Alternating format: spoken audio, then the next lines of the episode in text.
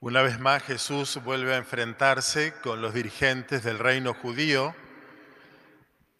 los sumos sacerdotes y los ancianos del pueblo, dirigentes de esta teocracia que es el reino judío, haciéndolo en la mismísima capital, en Jerusalén.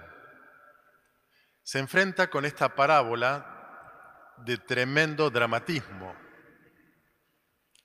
donde cada uno de los personajes narrativos simbolizan a aquellos que están participando de esa confrontación.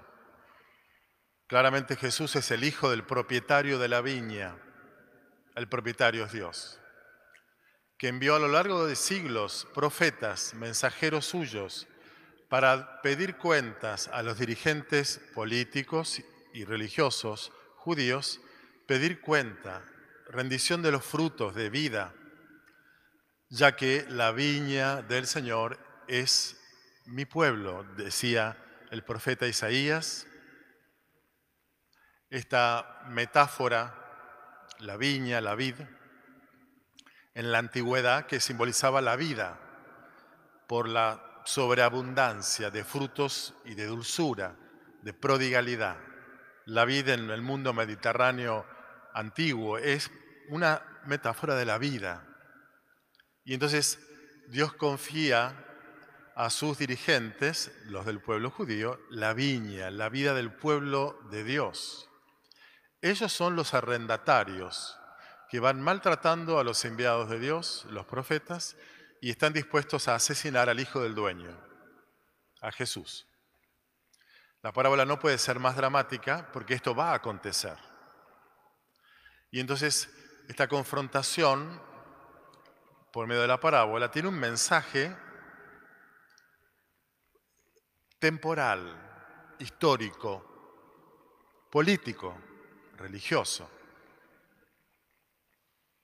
A veces cuando actualizo el mensaje evangélico al hoy de nuestra vida y de nuestra patria, eh, algunos eh, que siguen la misa por YouTube dicen, yo vine a escuchar una misa y estoy escuchando política. ¿Ustedes creen que a Jesús lo mataron por anunciar un mensaje espiritual, íntimo, o una reflexión filosófica, como una ponencia en un foro de académicos? No lo matan por eso. Lo mata porque denunció el poder político y religioso de su tiempo, el reino judío. Ellos al igual que siete siglos antes, en tiempos de Isaías, son denunciados por los profetas. Si la viña es una imagen de la vid, de la vida en abundancia, el reverso, el maltrato a la viña, es la muerte. Y esto es lo que ocurrió en los tiempos de Isaías, precisamente por la corrupción de la dirigencia político-religiosa la viña del Señor, el pueblo judío va a ser deportado a Babilonia, fundamentalmente los dirigentes religiosos y políticos y la, eh, la oligarquía más económica son deportados a Babilonia, la tierra queda bastante despoblada, arrasada, una ruina, dice Isaías. ¿Por qué pasa esto? Y el mismo Isaías, prestando su voz a Dios, se pregunta, yo esperaba frutos dulces y sin embargo cosecho violencia, inequidad. Por eso es que la corrupción, la falta de justicia, la falta de equidad, hace que se exprese en esta experiencia tan dramática para el pueblo judío del destierro. Siete siglos después Jesús vuelve a denunciar la hipocresía de estos dirigentes que están arruinando la vida ética y espiritual corrompiendo entonces las costumbres del pueblo judío, traicionando entonces el mandato de Dios. Ellos no son los dueños del pueblo de Dios, de la viña, son depositarios de la vida del pueblo de Dios y Dios les pide cuenta de esa vida que se les ha confiado. Bueno, si la imagen es la viña, la vid, la vida que se nos entrega y confía, el reverso de esto es la muerte, que es expresión del destrato, de maltrato a la vida, en sus distintas declinaciones. La muerte en sentido económico es recesión, el anticrecimiento, la antiproducción, la antimultiplicación de bienes, recesión. Del punto de vista social es pobreza, del punto de vista ético es corrupción, privada y pública. Del punto de vista moral es confrontación, enemistad, grieta, reproche recíproco de los sectores de una nación dividida ideológicamente.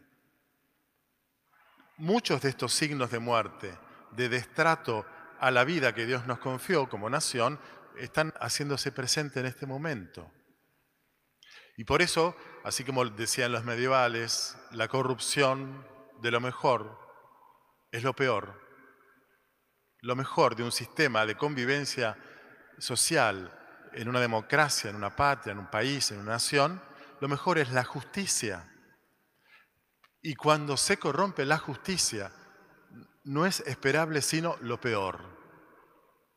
Por eso estos son tiempos que guardan una cierta analogía con el tiempo presente de Jesús, que denuncia y confronta a su dirigencia pagando el precio, el costo de su propia muerte.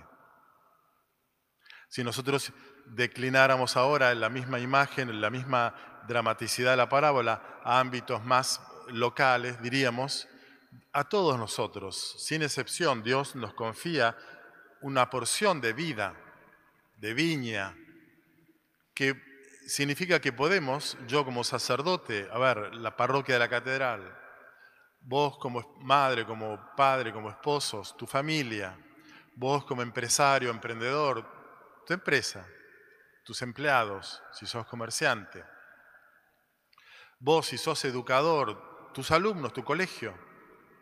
Y así podríamos multiplicar ejemplos donde Dios nos confía vida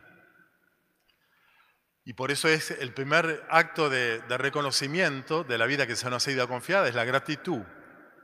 Aun cuando esta vida, que, el estado presente en el cual está nuestra vida, está agredido, deteriorado, está lastimado, es vida. Nadie tiene una familia ideal, nadie tiene eh, una parroquia ideal, nadie tiene una empresa sin problemas, nadie tiene un colegio donde todo es perfecto pero es vida que se nos ha confiado. Y entonces necesitamos primero agradecer. Y la gratitud no puede ser solo un signo de buena educación religiosa, tiene que ser una actitud profunda del corazón que se expresa fundamentalmente como responsabilidad, como cuidado de la vida de la cual estoy tan agradecido. Y entonces, confiándome a mí, mi parroquia, a vos, tu matrimonio, tus hijos, tu familia, a vos, tu empresa, a vos, tu colegio, etcétera, bueno, a los dirigentes eh, eh, políticos, tu, tu municipio, tu partido, todos tenemos el empeño de cuidar la vida que se nos ha dado para que la vida se multiplique. Basta que no la dañemos, basta que no la abusemos, para que la vida que viene de Dios crezca y se multiplique y se ramifique como la viña. Por eso entonces el cuidado de la vida significará sí o sí su multiplicación cuando descuidamos la vida pastoral de una parroquia, la, vida la, cuestión educativa, como está ocurriendo quizás en, este, en esta larga cuarentena en nuestra patria, cuando descuidamos el amor en la pareja, con los hijos, cuando descuidamos o destratamos la vida, se produce un largo retroceso, un profundo retroceso, que después es muy difícil remontar. Estamos con un 40% de pobres en la Argentina. Es tierra arrasada socialmente. Remontar esto va a costar mucho tiempo. Remontar una larga crisis matrimonial cuesta mucho tiempo. Remontar la pastoral para que la gente vuelva a la iglesia, que se está alejando de la iglesia, va a costar mucho tiempo. Reeducar a miles de chicos que no pudieron tener ni mínimamente algo de educación este año va a costar tiempo. Por eso es que la conversión, el cambio de actitudes nos urge, urge recibir todos los días la porción de vida que Dios nos está dando, empezando por mi propia persona, agradecerla, cuidarla y hacerla fecundar.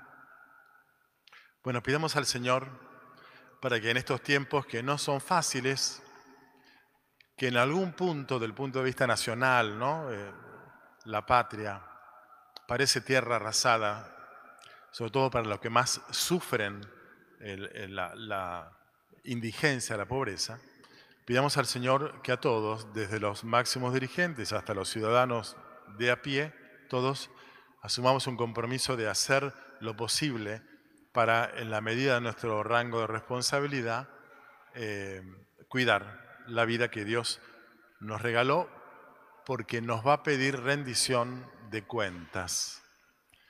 No un examen severo, sino la devolución agradecida, abundante de aquello que se nos ha confiado y que con su gracia podemos multiplicar. Pidamos al Señor por nuestra patria, por nuestras familias y nuestra comunidad.